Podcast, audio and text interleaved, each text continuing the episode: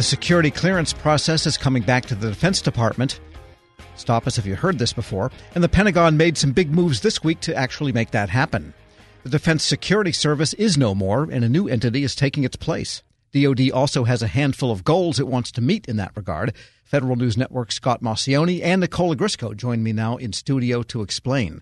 All right, so this is going longer than the guiding light. And to mix the metaphors, how are the deck chairs actually being arranged now? Nicole? Yes. So we've we've known about this for a long period of time that the plan all along was to rename the Defense Security Service as the Defense Counterintelligence and Security Agency and that the National Background Investigations Bureau would merge with it to become one entity. And what we heard today is that Charlie Phelan, who is the director of NBIB, will be leading the DCSA, so add another acronym to your list, on an acting basis. And it'll start July 1st, and he'll carry out both of these duties concurrently until the two agencies merge they're really not cutting off one and starting up another. It sounds like more of a fade and what do they call that? A dissolve from one agency into the other. Now that we're bringing in cinematography in here. Yeah, and, and that's actually going to be starting on the 1st of October, which will be the beginning of the 2020 fiscal year.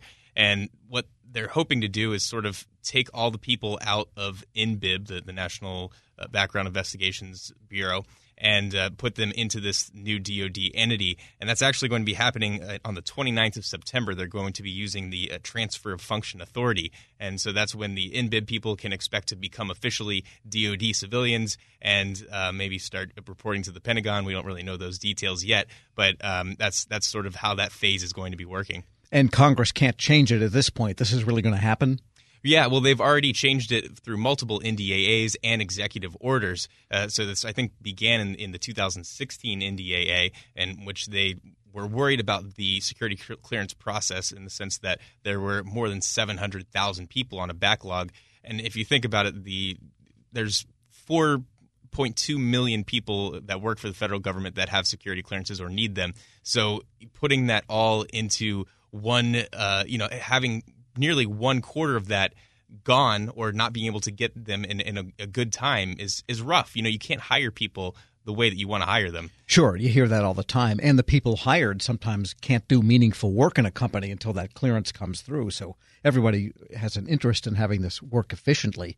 And what does DoD think it can accomplish once it owns all this? I mean, it wasn't exactly DoD's idea so far as we know, or did they lobby for it and get Congress to say, yeah, we'll bring it back?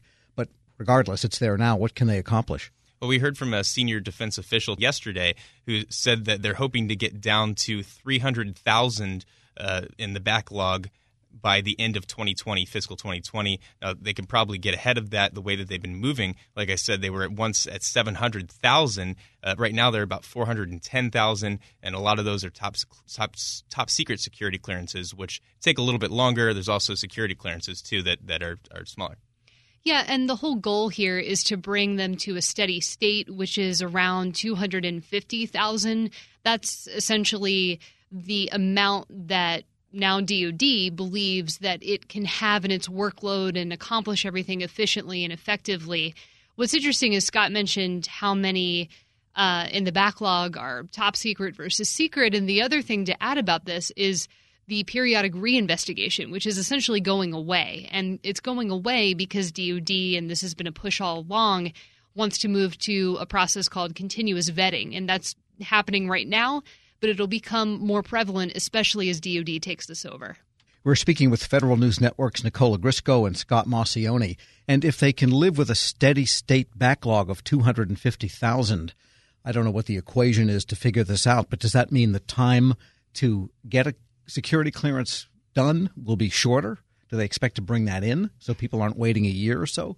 That's the goal all along. And there are actually congressional timelines that NBIB isn't currently meeting at this point to accomplish a lot of the security clearance work.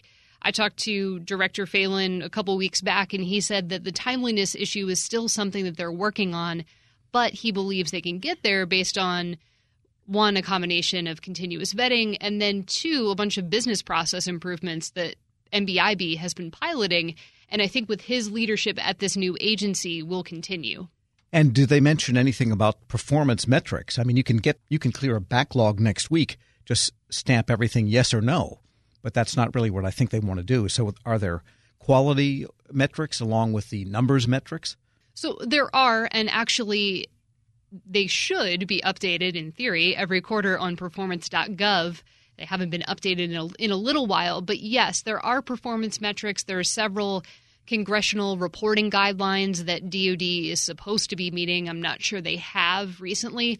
The other issue, and I think Scott can touch on this a little bit more too, is what happens when a security clearance is when when someone has been investigated, it needs to be adjudicated.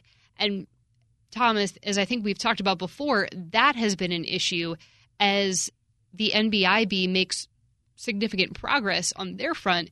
It sits often at the Defense Consolidated Adjudications Facility. And that's something that DoD is going to have to get their arms around as they take this on too. Yeah, so as people are denied or they have some appeal, that process has its own backlog, as it does at so many agencies. It's the appeals process. Scott? And that's one of the things that the senior defense official talked about is that there is uh, 95% of the background investigations and all of the processes within that are now going to be under the Defense Department. So while they did work quote unquote sim- seamlessly before with NBIB and, and the other agencies, they now are all under one roof and can really just kind of hand a piece of paper to the guy next to you and you know go talk to you know Sally in accounting or whatever you need to do to to get this this done rather than have to you know walk across town and, and do whatever before. And by the way, when they have a senior official as the noted individual or the referenced individual in these press conferences, is it actually a senior official or is it just a flack saying what the senior official wants him to say? It's it's actually a senior official. okay, I just wonder. I hear this more and more in recent years. It's a terrible convention. Anyhow, so how do you think DoD ended up here in the first place? Because didn't they once have the process in house for themselves, and then it went away, and now it's back? I mean, how does this all work in the long term? Well, I think that will be the question that we'll all be watching, frankly, because, Tom, as you mentioned, DoD did have this process. Uh, it, they had challenges with it, frankly, and it moved to the Office of Personnel Management, where OPM dealt with it pretty well for a few years until it had Fell its apart. own series of challenges, exactly with a contractor that it used and had to essentially get rid of very quickly and didn't have the capacity to build up on its own from there. Now that it is built up, DoD, I think, is under a little bit of pressure to keep up this progress and, and keep it moving. I think having the person who led the progress at OPM and NBIB now at this new agency, actually at both agencies at the same time, might help that along a little bit. And he won't resort to stuffing as the uh, contractor did, which gave rise to my question about performance metrics. All right, so what's next? What's the very next? Well, what's next is they've already put in some some of the business modernization processes that Nicole talked about. Those processes they're accounting for for bringing down that backlog already. Now it's consolidating IT, and they're saying they're okay with some redundancies at this point for a couple of years, but they're expecting to weed that out with more modernization. Everything is good until you get to the IT, though, isn't it? Yeah, that's right. All right, Federal News Network's Nicole Ogrysko and Scott Maucione, thank you both very much. Thank you. Thanks, Tom. Be sure to check out their story at federalnewsnetwork.com, including Nicole's interview with Charlie Phelan, the boss of all of this. This episode is brought to you by Zelle. Whenever you're sending money through an app or online, it's important to do it safely. Here are a few helpful tips. First, always make sure you know and trust the person you are sending money to. Second, confirm you have entered their contact details correctly. And finally, if you don't trust the person or your recipient is rushing you to send money right away, think twice before sending money through an app or online. Want more ways to show your good side to the world? Donate plasma at a Grifols Center and join thousands of donors who are helping to save lives. Receive up to $1,000 your first month. Learn more at grifolsplasma.com.